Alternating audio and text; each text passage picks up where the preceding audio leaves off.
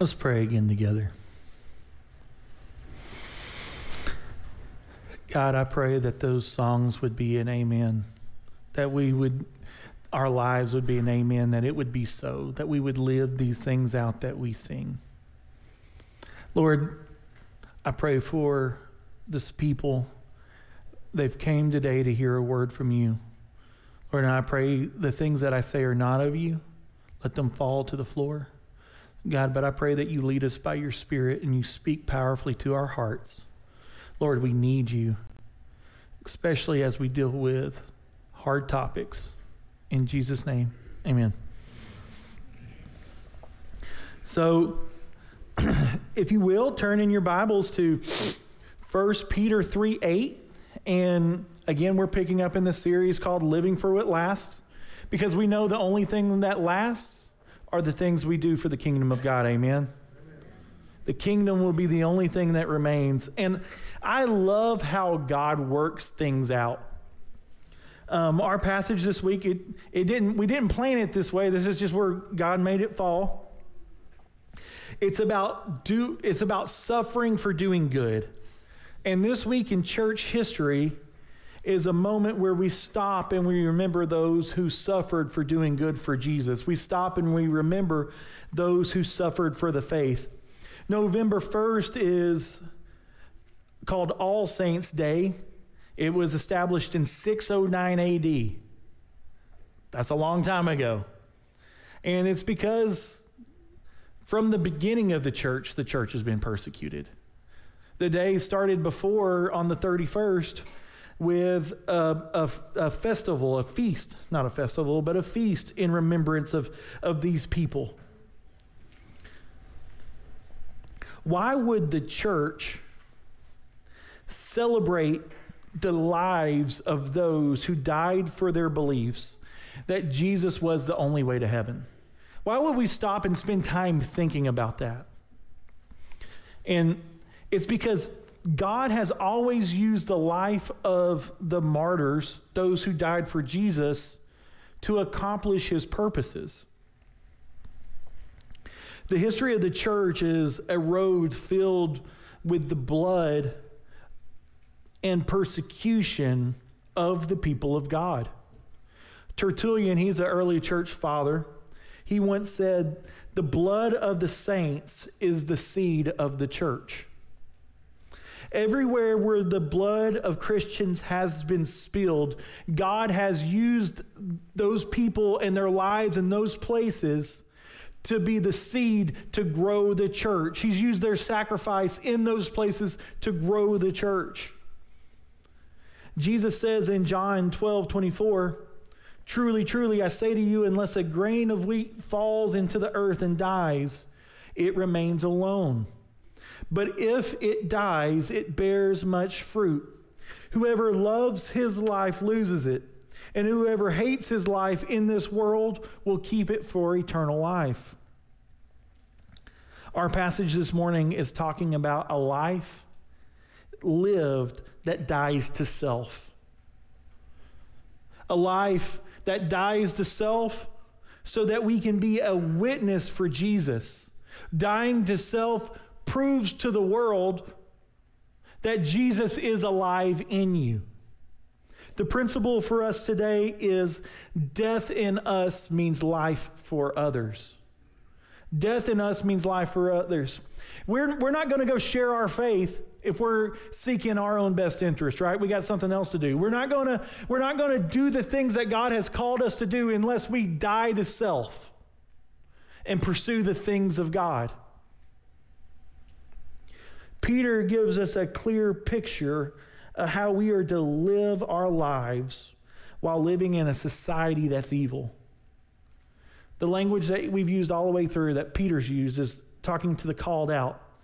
And those who he's called out to live in holiness as a witness to Jesus. So let's, if you're a note taker, here's what's true. This is the overarching principle. God desires our holiness even in our suffering. God desires our holiness even in our suffering. We don't have a pass to not walk in holiness when we're suffering. So what do? Our holiness in good times and in suffering is the witness of Christ in you. The way that you live is the witness that Jesus Christ is alive in you. So when suffering comes and persecution comes, we still have to suffer and walk in holiness. So let's look at our text. It's a long text this morning. We'll start in verse 8. Finally, all of you have unity of mind, sympathy, brotherly love, a tender heart, and a humble mind. Do not repay evil for evil or reviling for reviling, but on the contrary, bless. For to this you were called, that you might obtain a blessing. For whoever desires to love life and sees good days, let him keep his tongue from evil and his lips from speaking deceit. Let him turn away from evil and do good. Let him seek peace and pursue it. For the eyes of the Lord are on the righteous, and his ears are open to their prayers. But the face of the Lord is against those who do evil. Verse 13. Now, who is there to harm you if you're zealous for what is good? But if you should suffer for righteousness' sake, you will be blessed. Have no fear of them, nor be troubled. But in your heart, honor Christ as the Lord, as holy, always being prepared to make a defense to anyone who asks you for a reason for the hope that is in you. Yet, do it with gentleness and respect. I'm just a pastor's note right here. If you're an underliner, underline that. Do it with gentleness and respect. Having a good conscience so that when you are slandered, those who revile you, your good behavior in Christ, they will be put to shame. For it is better to suffer for doing good, if that should be God's will, then for doing evil. May the Lord add blessing to the reading of his word. So first we'll look at verses 8 and 9, and this is where we'll spend the bulk of our time. And we're going to look at the expectation of Christian conduct. Remember, context, when you're reading the Bible, Jesus is king, but context is king. Because context is going to let you understand what King Jesus is telling you. So here's the context of what we've already looked at in the book of Peter. Peter is using the suffering of Christ as the template for how we are to live our lives. First, he talks about Christians, all Christians, and how we are to relate to government, even an evil government. Then he goes on to talk about Christians who are slaves, how they are to relate to their masters. He centers all this around Jesus and his suffering. Then he flows out of that and he tells us to walk the way of Christ. And he then talks to wives, how they are to relate to their husbands, how unbelieving wives are to, how believing wives are to relate to their unbelieving husbands. Last week we looked at how husbands are to, in Christ, walk as Christ walked, how they are to relate to their wives. But now he's talking to all believers, and he says, this is the disposition that all believers are to hold at all times. And it's a high calling.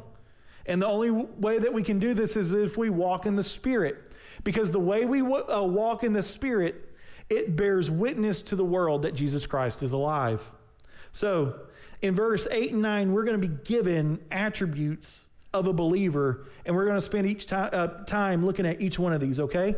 So the first one we're going to look at is in verse 8, live in harmony.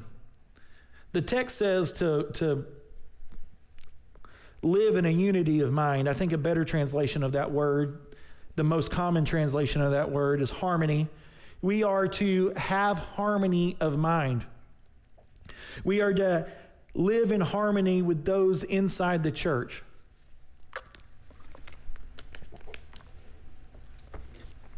If you cannot live in harmony with people inside the church, that should be a revelation to you. That should be a warning to you about what sin has done to your soul. Your inability to walk in harmony, your inability to walk in unity reveals how your soul has been corroded. 1 John 4:20 says, if anyone says, I love God and hates his brother, he is a liar. For he does not love his brother whom he sees. He cannot love God who he hasn't seen. Your inability your ability to live in unity with the body of Christ is a testimony to you and to the church that you are a believer. That's what the whole book of 1 John is about, by the way. He gives you 3 proofs that you're a believer, and he talks about them like 65 times over and over and over. Proof 1 is you love God. Proof 2 is you obey God's commandments. Proof 3, you love the brothers and sisters of the church. So what does it mean if you cannot live in harmony? What does it mean if you struggle with unity? It means you must die to yourself. If you're not willing to die to yourself, it probably means you're not really a believer and you're just a cultural Christian. You must die to yourself. You must die to your grudges. You must die to your pride. You must die to your jealousy. And this is a big one for believers. And this is one that we find in the model prayer. You must die to your inability to forgive. Believers must forgive. That is one of the hallmarks of being a believer in Jesus Christ. We forgive as we've been forgiven. You have to die to yourself. Death in us means life for others. One of the greatest apologetics, one of the greatest proofs to the world that Jesus is alive is if the church lives in harmony with itself. If the church walks in unity. So many people say, I don't want any part of that church. Do you see how they treat one another? You have to die to yourself so that others might live, so that you get a foot in the door and can share the gospel. Your inability to live in harmony or unity of mind with the church is the thing that is keeping those who are close to you probably from coming to the church. You go home and you trash the church. Can you believe Bobby Sue didn't put my plate forward when it was time for the Thanksgiving meal? Can you believe that somebody challenged me on my church attendance? Can you believe? And you just sit there and you just trash the people of God. Why in the world would a person not of God want to be in that place? Philippians 2:3 says this, do nothing from selfish ambition or conceit, but in humility count others more significant than yourself. Let each one of you look not only to his own interest, but also to the interest of others. Have this mind among yourself, which is yours in Jesus Christ. Paul, in that passage, he tells us how Jesus brought life into the world, and that we're to model this right there. That's what he's telling us to do, that we are to model Jesus' actions. Jesus, in Philippians 2, tells us that he was equal to God. He is equal to God, yet he submitted to God. He died to his rights of reigning on the throne. He came to earth, and he died so that others might live. He counted others more significant than himself. So he died to his rights so that others might find life. If you're going to live in unity, you have to die to self. If you're going to live for Christ, you have to die to self. If you want to be used for others to find Jesus, do you want to be used by God for others to find Jesus? Can I get an amen or an ouch? Amen. Amen. We do, right? If you want to be used for others to find Jesus, you have to die to self. The daily death of dying to self is where others will find life. Death in us means life for others. God knows that the church is going to be prone to division. Those 13 letters of Paul, that's what it's about. That's one of the main themes of this book. Not having division. And here's the thing, church member, don't be surprised when the people of God sin against you, because we are all still sinners. We're sanctified, we're trying, but church is a collision of sinners. We're all sinners, we're all coming into this place, we all got things we think are right, and we're going to sin against each other. But we have to forgive. We have to move on. That's why Peter tells us next, I think the logic flows, that we are to live in sympathy. Look at verse 8. Now, if you do a word study on sympathy, what you're going to find is the earliest idea of sympathy means to suffer with. To suffer with. And we're not going to suffer with anyone that we don't love. Romans 12:15 says, weep for those who weep. Biblical sympathy is not asking you, like how we try to say it in the modern way, to feel what they feel. Biblical sympathy is calling you to love them in and through their suffering.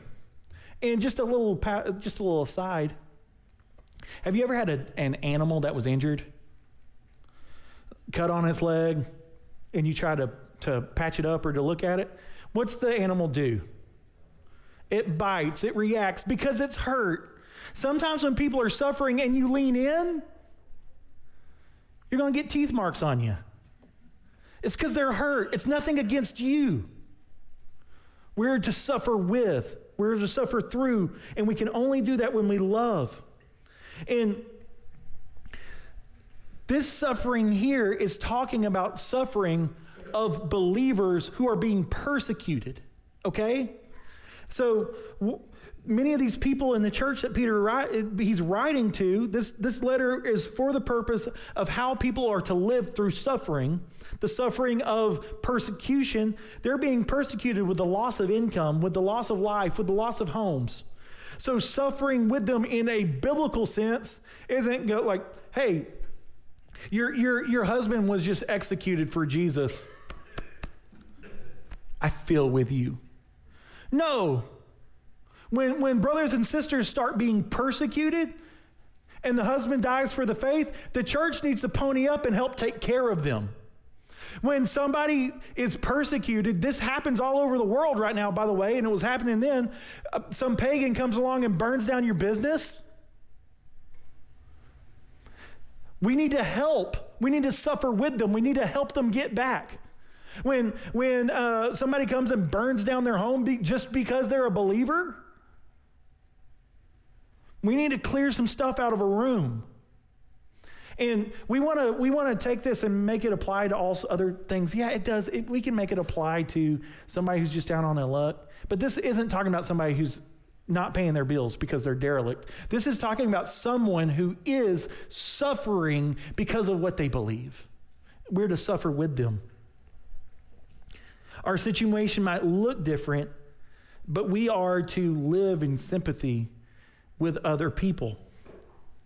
And what's the thing that is required for us to live this way?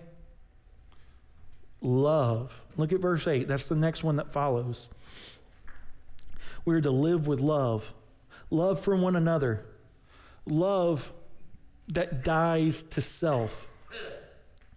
Everything in verse 8 builds to this, and everything that comes after this flows from this, that we are to live with brotherly love. This love isn't something we can ever fully know with someone who's not a believer, because this love is a divine love that comes from God, that he empowers us to walk with other people in their suffering. In Christ, we are to be bonded tighter than family because we've been bonded by the blood of the Lamb. We've talked at length so far in this book about brotherly love, so I'm not going to go much further into it. But you need to understand brotherly love is something that is given by God, and we are to exercise it by dying to self, putting away our pride, saying, God, I can't do this without you. Please love through me.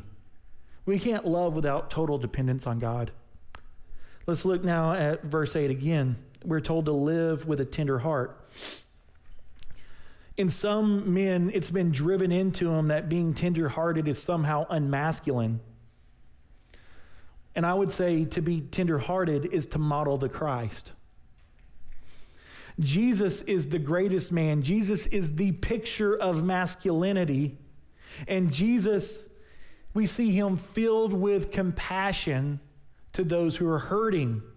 When Jesus sees Mary and Martha the morning because of Lazarus, everybody knows the shortest passage in Scripture. What does he do? Jesus wept. I'm proud of it. Like, people know they're like, we got Bible memorized all day long. Jesus wept. Jesus already knew he was dead. Jesus already knew that he was going to bring him back to life.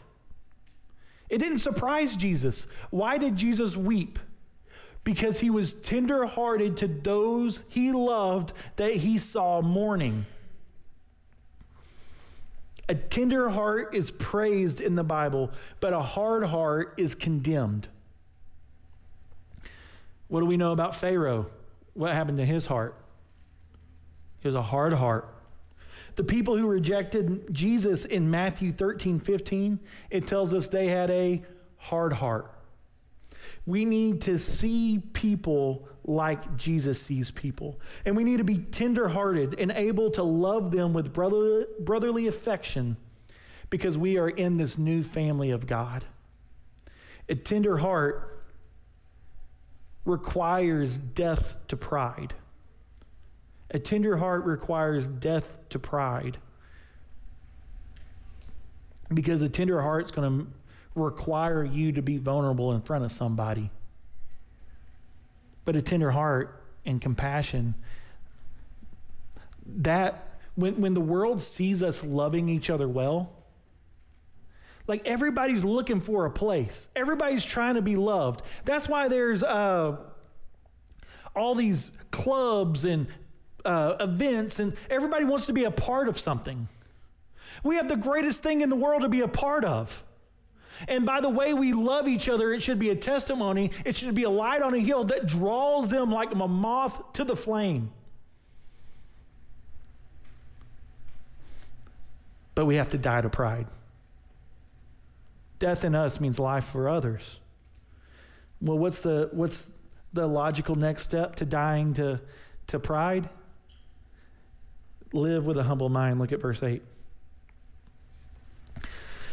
Living with a humble mind, I think this is one of those things that's super misunderstood. It doesn't mean to think less of yourself. So let's imagine we're on a plane and you're a pilot, okay? But you're not flying the plane, you're just on the plane. And the plane starts, somebody comes over the thing, you know, why is it so unclear? It's like they're eating the microphone. But that's neither here nor there. It's announced that there's a medical emergency and it's a freak deal and both the pilots are incapacitated. And if anybody is a pilot, would you please come to the front? It's not humility to go, no, I'm just going to stay in my seat. Humility doesn't mean not recognizing what you're good at. Humility is thinking other people important. Humility is seeking other people's interest. Jesus knew he was God, but Jesus was humble. And it wasn't a humble brag for him to tell people he was God. Going back to Philippians 2:3, do nothing from selfish ambition or conceit, but in humility. This is what humility does. Humility counts others more significant than yourself. Let each of you look not only to his own interest, but to the interest of others. Humility does not deny taking care of yourself. But humility also requires you to look to see what other people need. Humility is counting people as significant. It's seeking other people's well-being. It's living with a humble mind and living with a humble mind, it's one of these things much easier said than done, right? Living with a humble mind is going to require, as you pursue it, lots of repentance. And that's okay too, right? We're not going to walk this way of humility, though, without clinging to God for divine love to be living through us and working through us. It's just an impossibility. So let's look at verse 9. We're to live in confidence. We're to live in a confidence, rather. Verse 9 gives us a little more clarity to this called out life and to where we're to find a life of blessing. Let's read our passage in verse 9. Do not repay evil for evil or reviling for reviling, but on the contrary, bless. For this you were called, that you may obtain a blessing. Does that sound familiar, those of you who have been through the study so far? Your mind should go back to 1 Peter 2:23. It's almost the exact same wording that when we describe Christ in his suffering. It's almost the exact same. But remember, at the end of it, he says, and walk in this way. In what way? In the way of Christ. This is what it says. When he was reviled, he did not revile in return. When he suffered, he did not threaten, but he continued entrusting himself to him who judges justly. 1 Peter shows us Jesus the example and how Jesus lived, and we are commanded to live like Jesus. And why was Jesus able to not revile in return? Why was Jesus able not to return evil for evil? It gives us the cause there, because he judged in him who judges justly. Do not is a command. This not returning evil for evil, it's not a if you can. It is a command by God to us. Do not repay evil for evil. Who does evil? Who desires to do evil in the Bible? Look at John 8:44 on the screen. You are of the father, of your father, the devil, and your will is to do your father's desire. He was a murderer from the beginning and does not stand in the truth, because there is no truth in him. When he lies, he speaks out of his own character, for he is a liar and the father of lies. You don't have to be your own defender. God has got you. Why was Jesus able to endure the suffering? Because he trusted in God who judges justly.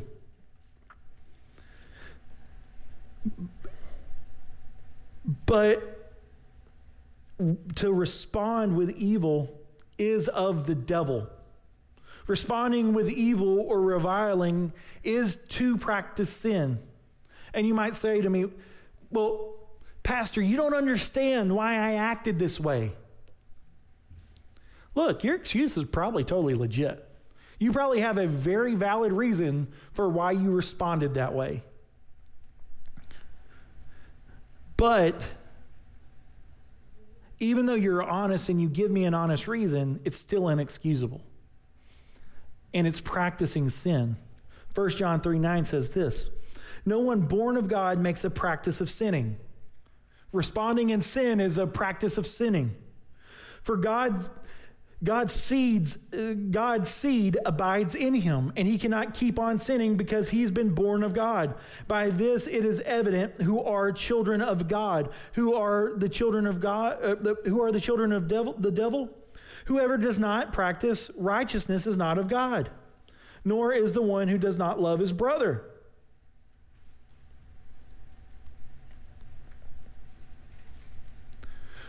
We're talking about being persecuted and having the eyes of the world on you.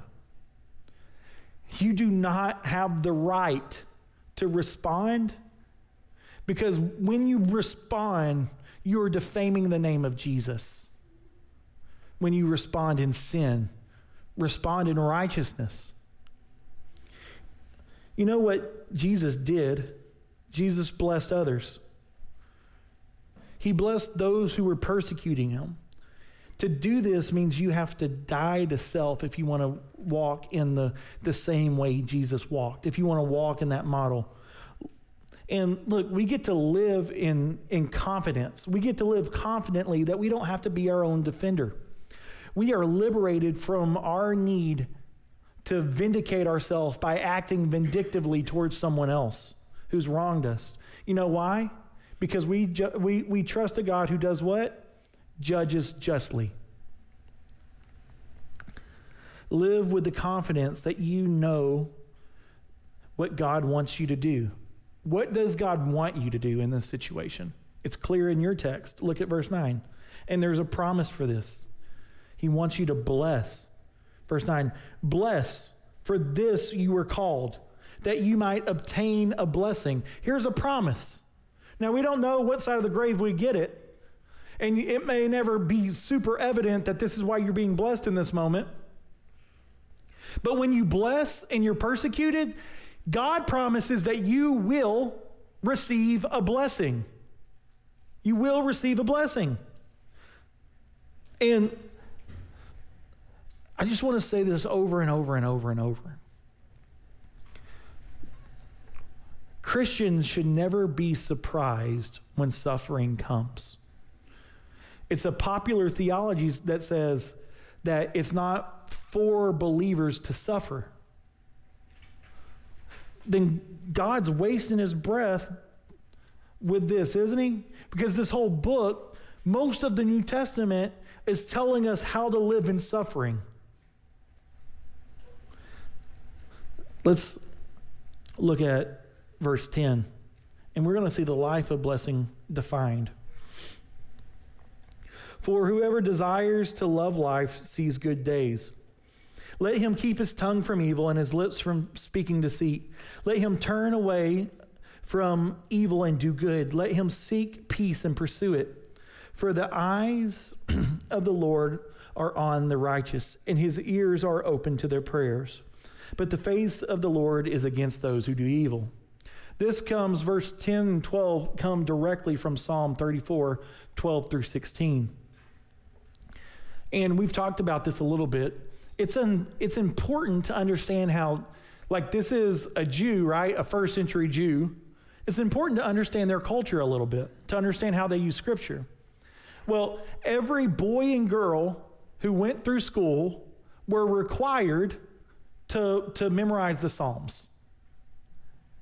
And how the rabbis then would teach in synagogue and in the streets, what they would do is they would quote part of a psalm, and then it was the response of the congregants gathered to finish the psalm. That's how this was done. And Peter is a teacher. He's in the place of a rabbi acting this way. And the reader, if they were Jewish, would be able to pick this up and do this. And we're going to look, starting in verse 17. Or I'm sorry, I didn't tell you what I was doing. Psalm 34, 17, because it starts in verse 12, and we've already read that part. When the righteous cry for help, so this is where their minds would go, okay? They would finish this psalm. When the righteous cry for help, the Lord hears and delivers them out of their troubles. The Lord is near to the brokenhearted and saves the crushed in spirit. Many of the afflictions are the righteous, but the Lord delivers him out of them all. Oh, now we're starting to move into a messianic psalm. That's a psalm talking about Jesus. He keeps all of his bones, and not one of them is broken. Affliction will slay the wicked, and those who hate the righteous will be condemned. The Lord redeems the life of his servant, and none of those who take refuge in him will be condemned. Now that's interesting.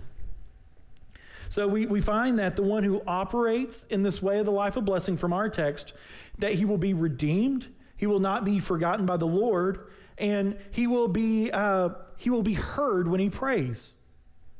The one who doesn't, he's promised a curse, and that curse is that he's going to be wiped off the face of the earth. And all who do not believe in the Messiah, Jesus Christ, in the last days will be wiped off the face of the earth and tormented in a place called hell. They'll be forgotten by God, it says. Peter's quotation rolls directly into a messianic psalm of deliverance. And what's really amazing is we're not doing it just for the sake of time. But next week, this is like Peter's using this as a primary text for what he's saying, because once he gets out of the application of this, he's about to roll directly into the afflicted Jesus. And we'll pick that up next week. He's using this Old Testament passage to shape his argument. But the life of blessing, just to sum it all up, is to walk in holiness as Christ walked. So let's look at the last of our passage real quick. We're going to honor Christ with your life, with our lives. Verse 13, now who is there to harm you if you're zealous for what's good? But even if you should suffer for righteousness' sake, you will be blessed. Have no fear of them, nor be troubled. But in your heart, honor Christ as Lord, as holy. Always being prepared to make a defense to anyone who asks for a reason for the hope that is in you. Yet, again, you got to underline this. How are we to make this defense in our persecution? Gentleness and respect, having a good conscience, so that when you're slandered, so don't be surprised if you're slandered. It says, so that when you're slandered, those who revile your good behavior in Christ may be put to shame. For it is better to suffer for doing good, if that be the will of God, than for doing evil. It is sometimes God's will that we suffer for doing good. Most Christians in the world live in a situation where they have to be prepared to give a defense for the hope that is within them. 1 in 8 Christians live in countries where they may face persecution. Thank God that we live in America. According to Forbes, this article was written in 2022, on average, 12 churches or Christian buildings a day are attacked throughout the world. That's just on average. That's not a high day. On average, 12 Christians a day are unjustly arrested. That same article goes on to say, every day, 13 Christians, again, the average is that they are killed for their faith.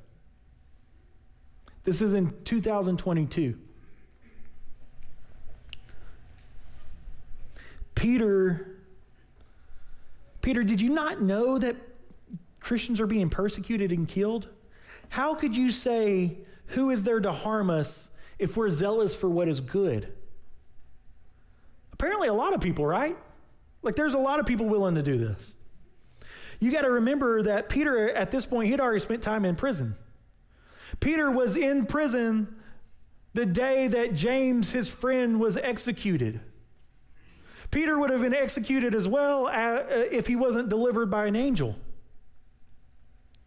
Peter is fully aware that Christians are being persecuted. That's why he says, verse 14, but even if you should suffer for righteousness' sake, you will be blessed. Have no fear of them, nor be troubled. How in the world can we have no fear? How in the world can we not be troubled by persecution? Because there's a promise of blessing. Because we trust in him who judges justly. Feels like an impossible ask on Peter's part. He says to honor Jesus in your heart. I don't think he's saying don't have human emotions. I think he's saying, don't let those fears be greater than your willingness to honor Jesus. I spent the week reading stories about people who were persecuted. And one of the stories is of a theologian. He was alive not long. He was during the time of Martin Luther, so in the 1500s. And he starts preaching salvation by faith alone. His name's Balthasar Hubmaier, if you care. But he's thrown into prison, and he's tortured horribly. He's put on the rack, and he recants. after days of torture, he recants. And he just feels miserable for recanting. He hurt. He stopped. He didn't honor God in his heart. So he was going to have to write a letter to be read in public about his recantation, that he was a liar. Jesus isn't the only way to heaven. And so instead what he does is he writes beautifully about what he does believe. And because of that, he's put back into prison, and he's put in a tower, and he's tortured for days. He refuses to recant. Because of his refusal to recant, they killed his wife. They drowned her, and they took him to the stake to be burned. While he was being burned, while they were tying him up, he's praying to God for his persecutors. He's praying to God that God would forgive them. And he, like all the saints that you read these stories, they have this similar plea, the same plea that Jesus had on the cross. He says, "Into your hands I commit my spirit." Into your hands I commit my spirit. You know why? Because he trusted in a God who judged justly. As the smoke overtook him, he continued to pray for them. One of his friends, George Blair, as he was being led to his death, the same death, he was praying for the people, and he was preaching salvation by faith alone. And such, it had such an effect on those standing by that they actually cut his tongue out. And even with his tongue cut out, he continued to preach and he continued to pray. God used the death of these men, the death of these women, as the seed that he grew his church out of. Everywhere where saints have died for the faith, the church has flourished.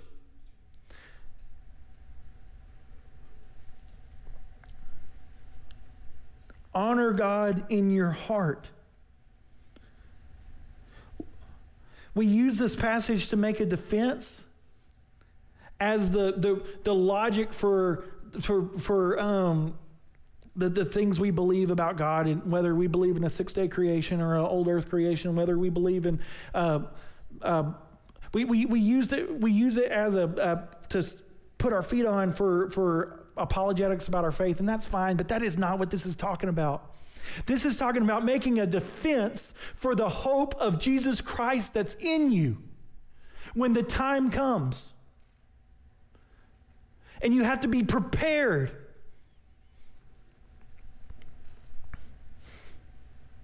And during your suffering, while you make a defense, it's key that you do it with gentleness and respect. So if that kid comes up to you in class and acts like you're an idiot for believing in Jesus, you don't return reviling for reviling. You answer with gentleness and respect. If your boss, if your coworker treats you the same way, if you're fired, you don't injure for injury. You answer with gentleness and respect about the hope that is within you.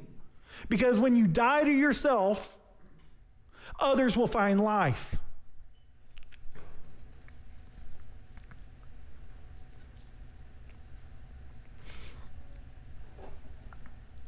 If and when you're challenged by your faith, you find your faith challenged, you certainly get to be resolute. You certainly get to be confident. You certainly get to be stern about what you believe. But what's the only condition that we're given here? With gentleness and respect, not returning evil for evil. A great example of giving a defense for the hope that's inside of you is Martin Luther. This is the last thing I'll say today. October 31st is a big day in church history. October 31st, 1517, Luther nailed his 95 Theses to the door at Wittenberg in Germany. These theses, they challenged the Catholic teaching that salvation was found through the Pope. Salvation was found through Mary. Salvation could be bought. If you could pay indulgence for your sins. There was an old saying, every time a coin in the copper rings, a soul from purgatory flings. So if your aunt, your uncle, your husband's a horrible person, just go give some money to the church and then they can go to heaven. Luther believed that at one point. Then he starts reading the book of Romans and he finds that salvation is by faith alone. For Luther's position, he was imprisoned. He was excommunicated from the church. He lost his job. He had to stand trial for heresy. And a trial for heresy is a big deal. That exact same trial 100 years before, for the very same things that he was confessing, 2 men were burned at the stake.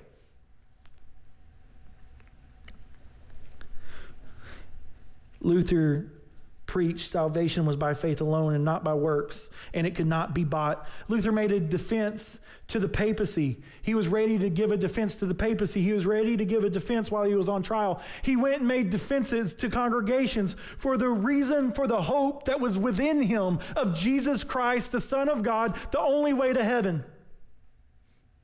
He clearly and articulately showed from Scripture that salvation was by faith alone. Nobody cares about what you feel.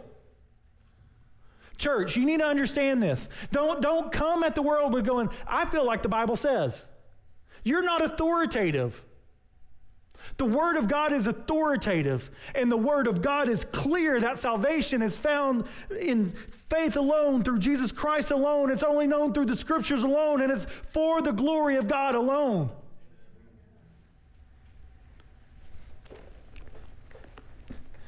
Find it in the Word. Learn it for yourself. And when the time comes, don't worry about it. Don't worry that you don't know enough, because what we're told is that the Holy Spirit, Jesus says, I go away so that I'll send a better one, and this better one is the Holy Spirit, and he indwells us and he empowers us, and he tells us that the Holy Spirit will convict the world of sin, righteousness, and judgment. That the Holy Spirit who lives inside of you, when the time comes, he will empower you to give a defense. But don't expect that if you have an empty well. Find it, articulate it. Luther was willing to suffer for doing good. Luther was not promised he would be delivered. But because he was willing to suffer to do good, it sparked a Reformation, the greatest outpouring of the Holy Spirit in world history. And it moved, it crawled all the way across Europe. Hundreds of thousands of people died for this confession of salvation by faith alone. And everywhere people died, more and more and more people popped up. We live in an upside-down kingdom where God uses the things that look weak to the world for his strength. It looks weak to not fight back. It looks weak to die. It looked weak for the King of Glory to come to earth and die on a cross. But 3 days later, he rose again, and there was an empty tomb. And because he died, life came to the world. The blood of the saints, it's the seed of the church. It's what God has used throughout church history and what God is using today to spread his gospel message. So what defense should you be ready to make? You should be ready. You should be prepared. You should be training your children to testify to the salvation that is freely offered in Jesus Christ alone, that when you're called upon and that when they're called upon, they will be ready and they will be prepared to make that defense.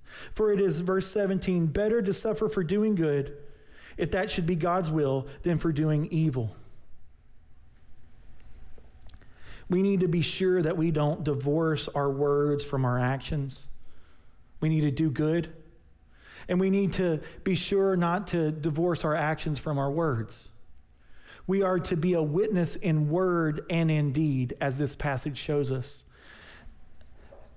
One of the most misquoted individuals in church history is a man named Francis of Assisi. Some of you will recognize the quote that says, "Always be preaching the gospel, but when necessary, use words."